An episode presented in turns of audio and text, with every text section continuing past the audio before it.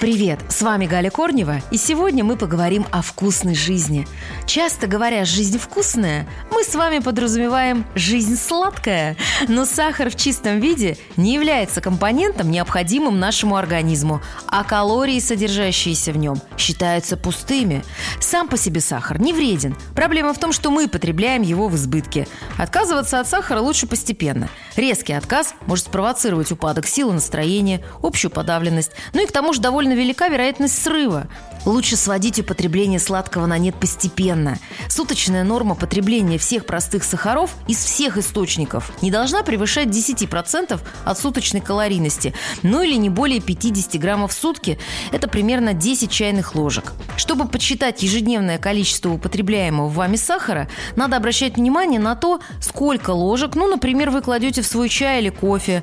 Надо обращать внимание на состав продуктов, в котором указано количество содержащегося сахара, и обращать внимание на рецептуру блюд.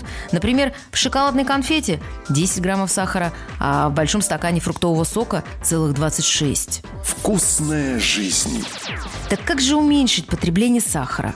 Ну, конечно же, пить меньше сладкой газированной воды и соков или нектаров с добавлением сахара. Лучше всего пить воду. Обязательно смотрите, повторюсь, на состав продуктов, которые вы едите. Список ингредиентов обычно составлен в порядке убывания. Если сахар значится в списке среди первых, значит его там очень много.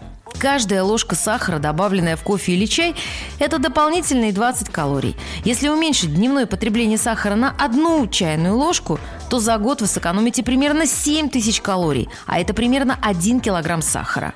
Если хочется сладенького, такое бывает, то можно съесть фрукты. Высокое содержание пищевых волокон в фруктах делает их гликемический индекс ниже, чем у печенек и шоколадок. Употреблять фрукты лучше в первой половине дня.